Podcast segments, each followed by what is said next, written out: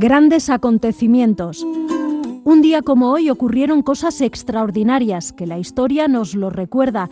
Desde Donostia Cultura y Ratia contamos estas curiosidades que en su momento marcaron la vida de todos, episodios memorables para crear acciones mejorables.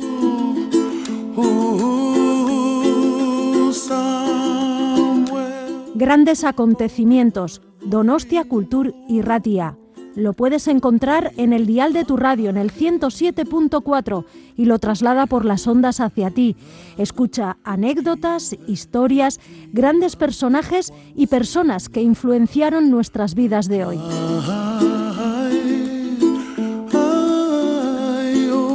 Grandes acontecimientos de la mano de Visen Aramburu.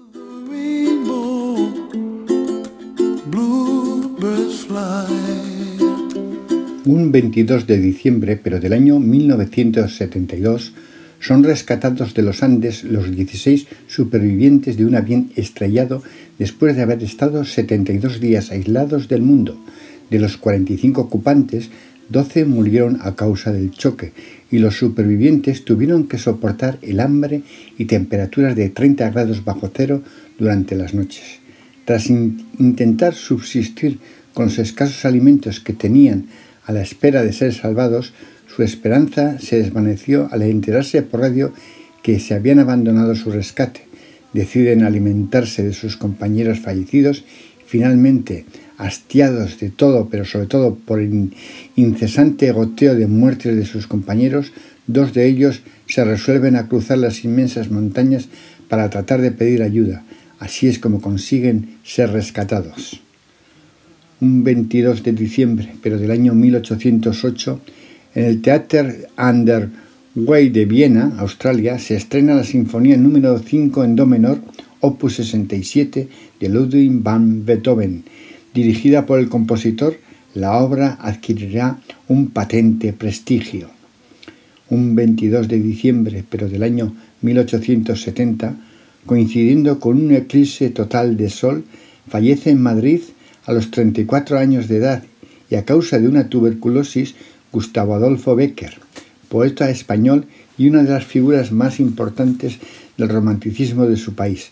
Su obra, Rimas y Leyendas, ha supuesto el punto de partida de la poesía moderna española.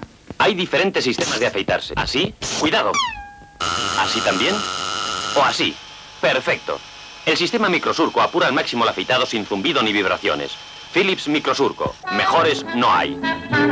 Un 22 de diciembre, pero del año 1858, en Lucca, Italia, nace el que será uno de los mayores exponentes del realismo lírico, el compositor italiano Giacomo Puccini, que imbuirá a cada una de sus obras de un ambiente claramente distintivo. Suyas serán La Bohème, Tosca y Madame Butterfly, y o su inacabada Turandot, completada por Franco Alfano, entre otras obras del reconocido éxito de público.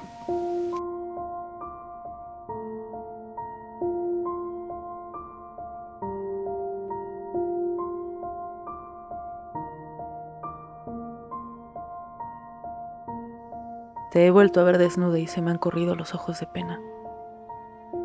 Debí borrar aquellas fotos el día que te olvidé pero quién sabe cómo deshacerse del rastro de una estrella fugaz cuando ya te ha mirado a los ojos. Uno es preso de todo lo que ha amado, porque el amor es una condena de cadena perpetua en una cárcel sin rejas. Estabas preciosa vestida de nada. Solo eres verdad cuando eres silencio, cuando eres paz y calma y te pintas de blanco el pelo para mí. Hubiera jurado que fuiste real cuando te vi llorar por mí cuando temblaste de miedo por mí, cuando te descubriste besándome a mí. Nada me asusta más que pensar que quizás solo existieras en mi cabeza. Ojalá entendieras lo sola que me siento cuando te pienso, como si cargara con una tristeza que no me corresponde y has hecho tuya. Ya ni mi pena es mía. Te empeñaste en ser la protagonista de mi vida, aunque fueras la mala. No me quiero por haberte creado, aunque definas parte de mi historia. Te regalo mi atención si es lo que quieres, pero baja ya el puto telón y deja que corte mi cabeza.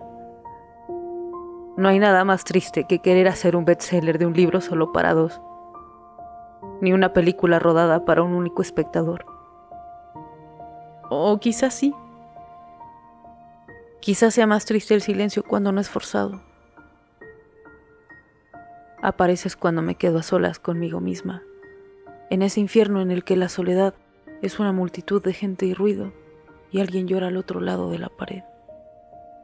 Y entre la tentación de odiarte o abandonarme a lo que depare tu recuerdo, con suerte un suspiro, sin ella un poema. Aprieto los dientes con fuerza y dejo que pases, como un dolor momentáneo, como un golpe seco y certero, como una palabra mal dicha y a destiempo, como las horas el peor día de tu vida, sin remedio, con esfuerzo y sin darle importancia. Hay sueños que son la estela de un deseo constante y otros que reflejan anhelos secretos y son casi pesadillas. Adivinen cuáles sales tú. No he superado este dolor, porque aún no he desaprendido el placer de mis heridas. El día que deje de escribir y alguien me aplauda, sabré que existe la inocencia.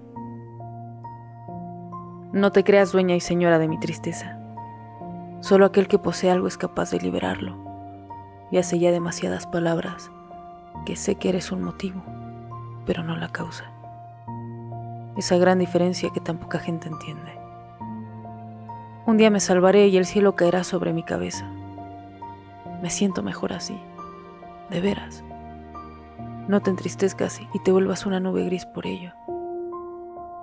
Tengo que aprender a llorar mejor, olvidar la vida que no pasa, volver a casa y dejar que me noten ausente, deshacerme de las armas que coloqué hace un tiempo en un lado de la cama y besar en la boca a la calma.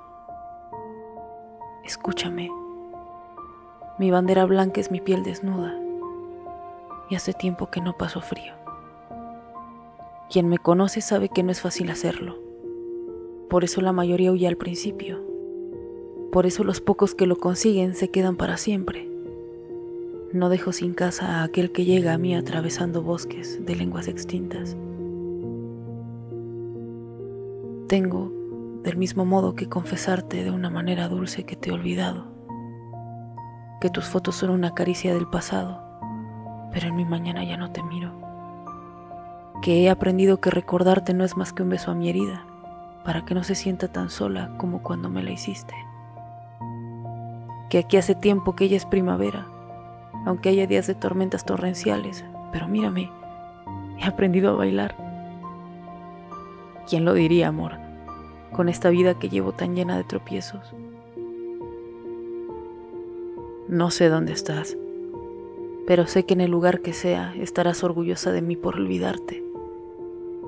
Te he olvidado, amor roto, pero no tengas miedo a que nadie te recuerde. La poesía jamás te olvidará.